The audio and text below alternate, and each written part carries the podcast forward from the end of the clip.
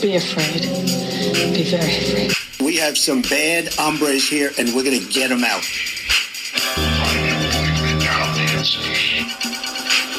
The box. You opened it. We came. Bing, bing, bong, bong, bing, bing, bing. I love China. Everywhere you go in Chicago, history peeks through the cracks in the pavement, through the spaces in the crumbling mortar between the old bricks, and from the faded signs that are now buried behind a maze of pipes and cables. Sometimes the stories are famous, sometimes they're lost in a microfilm reel or in a box in the legal archives. But they're out there. They're everywhere. Hi, everyone, and welcome to another horror hookup with Friday the 13th Horror Podcast. This is Maddie. And I'm Andrew. And we're uh, we're back with another horror hookup. And if this is one of your first times coming to this sidecast of ours, just a reminder on what it is. Um, horror hookups are when we bring in professionals in the industry. So professionals could be anyone from actors to authors to directors to you name it, other podcasters even sometimes. Um, and it's a fun way for us to explore uh, horror with people that work in it all the time. Um, and today we're really uh, lucky and happy to have with us Adam Selzer. And Adam is an author. He is based in Chicago. Um, and Adam, um, he's also a, uh, he's also a historian, and he spent over a decade running hundreds of tours per year uh, for companies like Chicago Hauntings, Shoreline Sightseeing, and Weird Chicago. Early in his career, he began fact checking the stories commonly told on those tours and found that they were a mess, and boy, was he correct. Uh, with painstaking research, he's rebuilt those stories he was telling from the ground up, spending hours poring through reels of microfilm, piles of paper from the legal archives, and drawers full of long forgotten photos and documents. We had the pleasure of meeting Adam at Days of the Dead HorrorCon in Schaumburg back in November and we went to a session that was all about uh, basically ghost stories in Chicago, and we loved it. We thought he was absolutely charming and such a good storyteller, and we knew when we heard his voice that we had to get him on the podcast. So, Adam, thanks for being with us today. Thanks for having me. And why don't you go ahead and just uh, tell us a little bit more about yourself? Well, I got my start as a tour guide here in Chicago right about the same time I started writing young adult novels for a living, and both careers just sort of uh, uh, sort of evolved over time. These days, I primarily do architectural boat tours and cemetery tours, and work on a lot more nonfiction books than fiction nowadays. Awesome. Cool. Yeah, and so you know the the thing that of course drew, drew us into you uh, was the career that you built, you know, on on ghost stories, sort of, um, and especially stories that have taken place in Chicago, and the emphasis that you really put on finding the origins of those stories and telling a more accurate and complete tale. We thought that was really especially cool. Um, in the midst of all those stories, and Chicago is such a fun city because there are so many ghost stories here. Um, but have there been any that you've ever encountered or come across that really have left you shaken or haunted or, you know, just sort of scared thinking about them? Uh, you know, I wish I had a better answer for that sort of thing. in in the middle of investigating something or when something's actually happening, I can get myself pretty freaked out because I'll, I'll kind of give myself permission to let my imagination run wild on these things. In the cold light of the next morning, I can almost always come up with a logical explanation for anything that's happened. Almost Yeah, always. yeah. No, nothing's really made me think we need to rearrange physics or anything. That's that's the uh, that's the historian in you, you know, always looking for the truth. well, we we we remembered one story that really stuck with us that you you told kind of when we were on, when we listened to your panel is you were doing some Uber driving and yeah, you right. had kind of your own experience with the uh the you know kind of that the classic uh what woman in white type of mentality. Vanishing hitchhiker, yeah. Yeah, so why don't you tell us a little bit about that story? Oh, so I picked up a woman up in Rogers Park, and she got into the car along with a guy who looked exactly like Pedro from Napoleon Dynamite. Oh my the god. way that I remember it. It's the easiest way to describe. So we were, I was driving to the address in Ravenswood. I was just making conversations. Oh, you guys live in Ravenswood. You two like it there, etc. Drove right by Rose Hill Cemetery, so I talked a bit about that because I, I give tours there quite a bit. And then we got to the address, and the woman got out of the car, and nobody else did. Oh And I said, God. "Wasn't there some guy back there in the back seat with you?" She said, "No. I wondered why you kept on saying uh, you two and you guys and things like that. Oh no. And so then I remember we drove right by the cemetery. And there's all these stories about you know the guy picks the woman up and she disappears as they go by the cemetery. So I guess I guess that's our newest ghost is Rose Hill Pedro. And also, folks, it's, it's it's cool to hear Adam talk about that because I live in Ravenswood, and I actually Oh, live yeah. I live pretty close to Rose Hill, and I, I go there uh, actually fairly often because I'm a runner, and running Oh, yeah. through Rose Hill is, is sort of calm and beautiful. So it's just it's neat to hear that too. It really is. Um, Adam, you have a really great book called Just Kill Me. Um, and I think that a lot of our listeners will be particularly interested in it, not just because of of, uh, of the subject matter, but also because the main character Megan is LGBT. Could you uh, just tell us a little bit about the book and about your choice to write an LGBT character, especially for the main character? All right. Well, the book is called Just Kill Me. It's about a ghost tour guide who tries to make places more haunted by killing people at them. And Makes sense. Makes sense. Yeah. Logical, you know. that's a one sentence description. And really, the the idea of having her be LGBT was just sort of evolved along with the plot. Um, she has an online girlfriend in it, and I kind of needed her to be uh, open to whoever this person might turn out to be. Um, Nowadays, honestly, I, I had her describe herself as bisexual. She'd probably use the term uh, pansexual more, Sure. more now. Yeah, makes sense. When the book was first being written, I hadn't heard that term quite as much. Yeah, I mean it's it's an ever evolving type of mentality of like where are we at in society and how do we kind of identify. So it's you know it's it's a product of time and that's kind of where you were at at that time, obviously. Yeah, exactly. Right. That's kind of the problem with writing is is in fiction the the turnaround time between writing a book and having the book come out can be a couple of years sometimes. By then the whole, by then all of the terms have changed.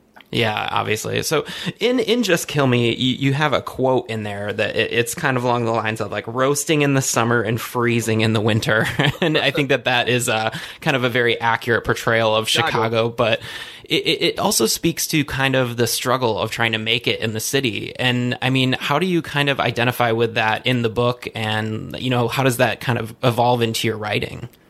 Well, you know, I've lived in the city. I've lived in the same apartment for almost 15 years now. Um, over here, we we lately started calling my neighborhood the West Loop. It, it's a little north of the West Loop, but now that that's the hot neighborhood, we started calling Yeah. it that. Sure, of course. Sure, there's not like no woe like- or something. yeah, people would occasionally call it Wicker Park when I first moved in here. We're not quite quite to Wicker Park or anything, but that was the hot neighborhood. And we're kind of in, in that uh, that space in between the neighborhoods. And you know, it's right off of the blue line. The blue line is just weird. Every time you go on there, it's like a gaggle of grotesques. I think there's a description in there. It looks like people just uh, just crawled out of their home in the sewer and they're off to rob a grave. people who just crawled out of a, char- a portrait in a Charles Dickens book or something. You meet a lot of that on the blue line. Yeah, living off of the red line, we have the same problem. right. So e- either you love it or you move out to the suburbs and wait to die. So, Yeah, which which is a fate worse than any uh, any smelly red line uh, uh, commute any any day of the week. Um, folks, also Adam's got another really great book called H. H. Holmes: The True Story of the White City Devil. Um, and I know that probably a lot of our our, our listeners have uh, have probably read Erik Larson's Devil in the White City. Um, I'm sure most people have at this point. Um, and you know the, the how that that entire story about H. H. Holmes, how it really um, gained popularity uh, in a modern sense with the publishing of Erik Larson's book. Uh, but but I think that Adam probably did uh, way more extensive research on on what happened, um, which is really one of Chicago's darkest stories ever. So what are what are some of the the really interesting facts that you discovered in your research about H. H. Holmes and about the Columbian Exposition? uh, one thing I found was he wasn't that great of a swindler. He was a very ambitious criminal, but he got caught a lot. I found Really? I found at least sixty lawsuits in the archives. Oh my god! Which it, it amounts to approximately over the course of his career, he got sued roughly once a month or once every six weeks or so. Holy shit! I, I did not realize that at all. Yeah, well, he was a swindler first and foremost. I mean, the the whole idea of starting a hotel, he never actually had a hotel. It was never completed or open for business or anything. He just said that he was going to open a hotel because that allowed him to swindle investors. It allowed him to swindle insurance companies, uh, people who supplied crockery, flooring, Wow. mattresses, bed frames, everything you might need to run a hotel. He could go to a, go to their suppliers, say, "Hey, I'm starting a hotel. Give me all your stuff on credit." and then he would disappear and sell the stuff for cash. Oh, jeez. And, I heard you say that um, archive. Like, I, I'd love to know a little bit because you had had access to some like some you know these kind of archives that people don't normally have access to. Can you Anybody- give us a little bit of insight? Anybody can get access to them. Really, you just show up at the archives and comb through the microfilm until you find uh, the serial number of a lawsuit, and then turn it in, and eventually they get you the paperwork on it. I love how you make that sound so easy. You, it's, it is the kind of thing you have to get used to, especially with Holmes. It's kind of tricky because he usually had somebody else's name on top of the paperwork. So you would interesting. look under company names, his lawyer's name, his mother-in-law's name, all the peripheral characters in the story. But often you would, I would find one of those in the lawsuit would really turn out to be all about him. It just had somebody else's name on the paperwork. Uh, you know, I just there was just an, an article that came out yesterday. It's a, this big government mind control conspiracy theory thing, um, which actually says that I- I'm part of the conspiracy, the Holmes book. Oh my god. Um, their their idea is there's this huge government mind control thing going back to at least the Civil War. It's mostly the government and the Jews, but also the transgender community is involved somehow. And Oh, the idea is that there's never been such thing as a serial killer. It's all just part of a big plot to make people afraid of men. Um, God. they say that I, am, I am a plant to get you closer to the truth. Adam, Adam, we knew it, and that's why we're, that's why we're so drawn to you. I've, I've never been prouder to, of an article about me to Oh, God have me bless fingered it, in a God it. conspiracy theory like this. You know, it, it's funny to hear about H. H. Holmes as a swindler first and foremost because he he almost like reminds me of like the fire festival guy. Like there was never going to be a festival to begin with. I just needed to get that money out of the investors. That's exactly it. He had he had borrowed three thousand dollars from a guy who lived on the second floor of the building to add the third Wow. floor. Um, he took out five or six fire insurance policies on it, and then lo and behold, right in the middle of the fair, the uh, third floor, which was a little better than paper mache, um, mysteriously caught fire. Who would have thought? Yeah, well, the insurance companies were not fooled for one second. That's kind of why he left town when he did. Well, and you, I mean, you know, this this podcast is kind of a big deal, but you know, you've been on other such things as like the History Channel, you know, whatever that whatever that channel is. Yeah. Um, and you talked a little bit about how you had, you know, access to kind of the the the uh, crawl space on the property of the, the murder hotel. Can you talk a little bit about that? Yeah, well, they tore down the building itself. Uh, it was there longer than people say it was. A lot, a lot of books say that it burned down in 1895, and there was a fire there, but the building was still there until the late 1930s. Uh, they finally tore it down to put up the Englewood Post Office, and the post office only overlaps a tiny bit with where the building would have been. Most of it would have been in the it would it would have been in the grassy knoll next to the post office. There's always got to be a grassy knoll in these stories. um, so there is just a bit of overlap, and a couple of times I have gotten to go down to the basement of the Englewood post office, um, usually with the History Channel. There's a point where you crawl like through a hole in the wall. Uh, it leads you to these tunnels that do go right in the uh, overlap of where the space would have been. So that that's kind of Wow. spooky, just knowing where you are Yeah, also obviously. then it gets into this crawl space underneath the post office itself, which it's not in the same space, but it looks exactly like drawings of what the basement of the Holmes Castle building looked like. Wow. I mean, I mean, I don't know if they even had good enough lighting down there that they could have taken a photo at the time, but there were a lot of like newspaper sketch artists who were down there drawing, and really it was just an unfinished basement. And poking around in in the basement of the post office, you kind of get the an idea of how people's imagination just ran away with them. Everything you see on the ground in the dark looks like it could have been a murder weapon which is kind of what happened. The reporters and the police went through. They're like, "Oh, we found a rope. He must have been hanging hmm. people, or we found a footprint. Maybe this is a dead person's footprint." R- They're really reaching at that They, point. a lot, but eventually they got to where they were really reaching. Yeah, Yeah. And you know, Adam, like that, I think that's a really um, good point to make going into our next question because it's like, like we said earlier, we think it's so impressive with how much time you've spent really digging down to. Um, I don't know, about, I don't know about the truth. I don't know if that's that's the right word, but close as we can lea- get. Yeah, Yeah, as close as you can get to the truth of any of any piece of folklore, really. Like so, not just like a ghost story, but you know, whatever. But like, why do you think people feel? Because you've gone through hundreds of stories, I'm sure you've gone through countless. Have, why do you think people embellish so much? Why why can't people just tell a story the way that it happened? oftentimes to actually find the real way that it happened can be kind of tricky because they like with H.H. Holmes, the only information available about him for years that people could get their hands on was the chapter in Herbert Asbury's book, Gangs of Chicago. um, which was a mixture of tabloids and a lot and quite a bit of Asbury's own imagination was written into that too. And even the ex- the material that he would have had access to was mostly just a small handful of newspapers. And no newspaper really got the complete story of Holmes. I mean, the Chicago papers, some of them covered it very well, but they weren't able to cover the trial and the execution because that was going on clear out in Philadelphia, and they didn't really send people just to some criminal trial that was already being covered by the Philadelphia papers. And meanwhile, Holmes was active down in Texas for a while and in St. Louis for a while, and that was the thing that I found helped the most was uh, getting the papers back to the source. Get the Chicago papers for the Chicago stuff, the St. Louis papers for the St. Louis stuff, and that would at least help th- trace things back to the source. Yeah, yeah, that makes total But- sense. but yeah, I, I feel like a lot of people take that for face value. Yeah. But, but that's but that's something I was able to do a lot easier than say a guy in 1940 would have been able to do. So I still had to travel a bit. I still had to go through the microfilm reels. But more and more of the stuff has been digitized now. Um, not all of it by any means, but more and more of it. So I can get St. Louis papers just sitting in front of my desk. I can get uh, a lot of New York and Philadelphia papers. Whereas before, what you had people had access to would have been very limited. So for years, all that anybody could have found out about H.H. H. Holmes was just what they found in that one chapter. If they went to the library, they might be able to get a couple of the newspapers, but still, it's an awful long process to go through all of that stuff. It's kind of my fantasy to like do the like the microfilm, you know, like that's always the part in the movie where they're like, "We're gonna find what happened." We- We've got periodicals on microfiche. One of my favorite quotes.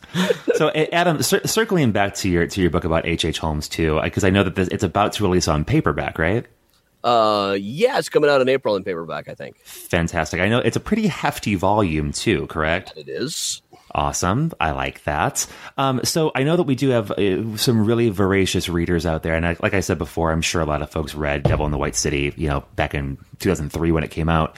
Um, but tell us just a little bit more about your book and what and what readers can expect from it. Uh, really, this is the first really comprehensive biography of H. H. Holmes that's come out. I tried to I tried to find out exactly what we really know about the guy, how we really know it, and also how the story evolved over time after that.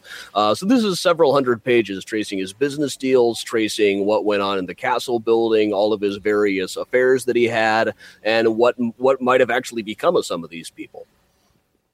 When you say affairs, are you talking the about? ladies loved the guy. Huh. It's hard to tell why. I mean, you've seen you see pictures of the guy. Even by 1890 standards, he wasn't a great looker.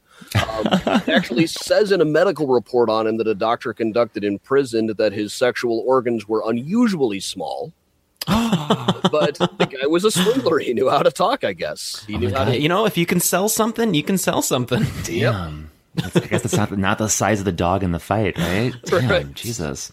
Um, and, and and another question for you too, Adam. Um, Mysterious Chicago. Tell us all about that. Uh, that is my own tour company, Mysterious Chicago. Um, for a long time, I worked for all of the other ones, but I find that it's a lot better just to work for myself. Nobody tells me I have to push some story that I know isn't true or anything like that. I can take responsibility for my own stuff. Uh, so, Mysterious Chicago. Uh, this time of year, I don't do a whole heck of a lot. Not a lot of people sign up for walking tours in Chicago in the wintertime. Um, but starting in the fall and the spring and the summer, I'll be doing uh, cemetery tours. I'll be doing more H.H. H. Holmes tours. I do one called The Devil Downtown that just traces his career through places that I can trace him to within downtown Chicago. Oh, cool. Um, and ar- back to architectural boat tours, uh, architectural walks. And there's another one that we've got now. Uh, some friends of mine and I set up a company called Effing Chicago Tours. Which Oh, will funny. be similar, basically regular Chicago tours, only we're going to wear hoodies and swear a lot. That's right along our lines. Are, are you are you hiring by the way too? There's that going to be might like a work. collective of tour guides. Perfect. Cool. So, what are some of your favorite uh, spots in the city to kind of take people to? Because we've talked about Rose Hill, we've talked about downtown. Like, what what are your kind of your your go tos? Uh, there's a lot of like little nooks and crannies around the city. There's a section of Calhoun Place in the Loop that used to be called Newsboys Alley, and Newsboys were this whole weird society almost of uh, self-sufficient, largely unsupervised children who operated in the early 20th century. Uh, there's a little uh, nook up on Jackson Street that they call Pickwick Place that you just kind of have to know is there. Uh, little things like that. That's really cool because I, I think that uh, uh, Chicago is kind of known as a, a, city of misfits or a city of uh, people that are not really from here. So, oh yeah, when you when you get here to kind of like know those little insider insights and get to go to those kind of places, it, it really makes a difference and it makes you kind of take ownership in your own city a little bit. Right, right. Um, in in cities that I lived before, I lived in in college. I lived in small towns in Georgia, and there, I wouldn't recommend it, but one thing that made it a lot more or more doable was finding out the historical sites and finding out what's gone on here before. So I know I'm like, oh, this is the the old man Richardson house. Yeah. Uh, oh, you mean Chicago doesn't try to cover up things? Is that what you're trying to say? oh, we we well, it's not so much that we try to cover up things; things just kind of fall through the cracks over time. um, also, if anyone wants to go to Pickwick Place with me and sing the entire score of Newsies, I'm down for that. I'm just letting you know that in advance it's now if you're visiting Chicago. Thank you. Um, um, so, also, Adam, we um, we can't have an author on without having you read an excerpt of your work. Um, because we think your work is really good. Um, can you tell us a little bit about what you're going to share with us today? I'm going to read a, a, scene that I rewrote over and over again and Just Kill Me. Mar- partly just because I enjoyed doing it. Uh, as I said, Just Kill Me is about a girl who uh, tries to make places more haunted by killing people at them. She works for a ghost tour company. Uh, the, her partners in this company, who are a bit older than she is, have a day job working in a nursing home. And they say that they found this technique called punching people in the brain, which is a very painless way to kill somebody. Uh, nursing homes are full of people who would be willing to volunteer for that, people whose just families just won't let them die. And they say that this is a particular way to kill people that also makes it more likely for them to uh, for them to become a ghost. And as they drive her out with the old Mrs. Gunderson out to a place, uh, one of the ghost tour stops, she's wondering, well, so is are they really doing this? Is this all some kind of initiation prank or what? So I'll start with when they have uh, wheeled Mrs. Gunderson out to the uh, tomb of Ira Couch that still stands in Lincoln Park from when it was the old city cemetery. Cool. Fantastic. Thank you so much, says Mrs. Gunderson. You really can't know what it means to me to die on a lovely October night beneath a beautiful pink moon. October. She said it was October. It's June. As Sin unloads the wheelchair, I feel like I've solved the puzzle. This isn't real. It's a test, and I'm going to pass. I text Zoe that I'll be back in a few while I wait for Sin to push Mrs. Gunderson out of earshot. She said it was October, I say to Rick. You lose track of time when you're in the home, he says. Is it a clue that I'm supposed to pick up on? The proof that she's not lucid enough to make a decision like this, so we shouldn't be doing it? Ah, she's fine, says Rick. She's been begging and begging for this. Now, this part is your job. He picks up a plastic bag from the floor of the van and hands it over to me. I open it up and see a gorilla mask. A gorilla mask. What the hell? I ask. It's a gorilla mask, he says. I can see that, Ricardo, but what is it for? Hey, we're not just taking care of her as a favor, we're also trying to get her to haunt the place. It helps if she's a little bit scared when she dies. I stare down at the mask. It smells like Halloween and new school supplies. This is supposed to scare her? Hey, gorillas are some of the fiercest killers in the animal kingdom, says Rick. Don't be fooled by those cute ones who learn sign language. This can't be real. It has to be a test. Sin comes back to the van, having left Mrs. Gunderson sitting on the grass near the Couch tomb, where any imprint she might leave behind where customers would, would see it. All set with the mask? She asks. Look, I say, putting it down. She said it was October and it's June. It makes me worry that she's not coherent as, as coherent as you said. I'm fine with assisted suicide for chronic elderly patients, but they have to be, you know, sound mind. Well, go talk to her a bit if you want, says Sin. Make sure. I will. I hop out of the van and march up to the tune where Mrs. Gunderson is waiting, slumped down in her wheelchair, looking peaceful and calm in the moonlight. It's June, Mrs. Gunderson, I say, not October. Was that the clue I was supposed to notice? This is all a test, right? She doesn't respond, so I step closer. Her eyes are closed, but she seems to be smiling. I wonder for a second if old people are like babies, that when she smiles, is just gas. But her smile stays frozen as I move alongside her. Mrs. Gunderson, her head slumps down onto her shoulder. I wobble her a bit, I wobble her wheelchair a bit, waiting for her to stop laughing and admit it was all a joke, but her arms fall limp at her sides. Oh, for the the right Oxford English Dictionary synonym for shit just won't come to my brain. For the love of something, this can't be happening. I touch her face, swear out loud, and put my finger to her wrist. No pulse. I don't know enough about CPR to know if I'm doing it correctly, but I've seen enough corpses to know that one to know one when I see one, and I'm seeing one now. I look back at the van where Rick and Sin are standing by the passenger side watching. Uh, minor problem, I call out. That's awesome. That's fantastic, Adam. Yeah. Thank you so much. and that is from the book Just Kill Me by Adam Selzer. So Adam, take a look. Where can they find your book? All actually, where can they find your books? Uh, easiest, the best thing to do is go to your local independent bookstore. If they don't have it on the shelves, they can order it. Otherwise, all of your favorite online places will have it. And Adam, uh, you've got a couple of websites, right? I know one is adamchicago.com. Ad- Adam Chicago dot- will link you to all of my stuff. Yeah, that'll link you to the tours. It'll link you to the uh, Cemetery Mixtape podcast that I run. Um, link you to everything.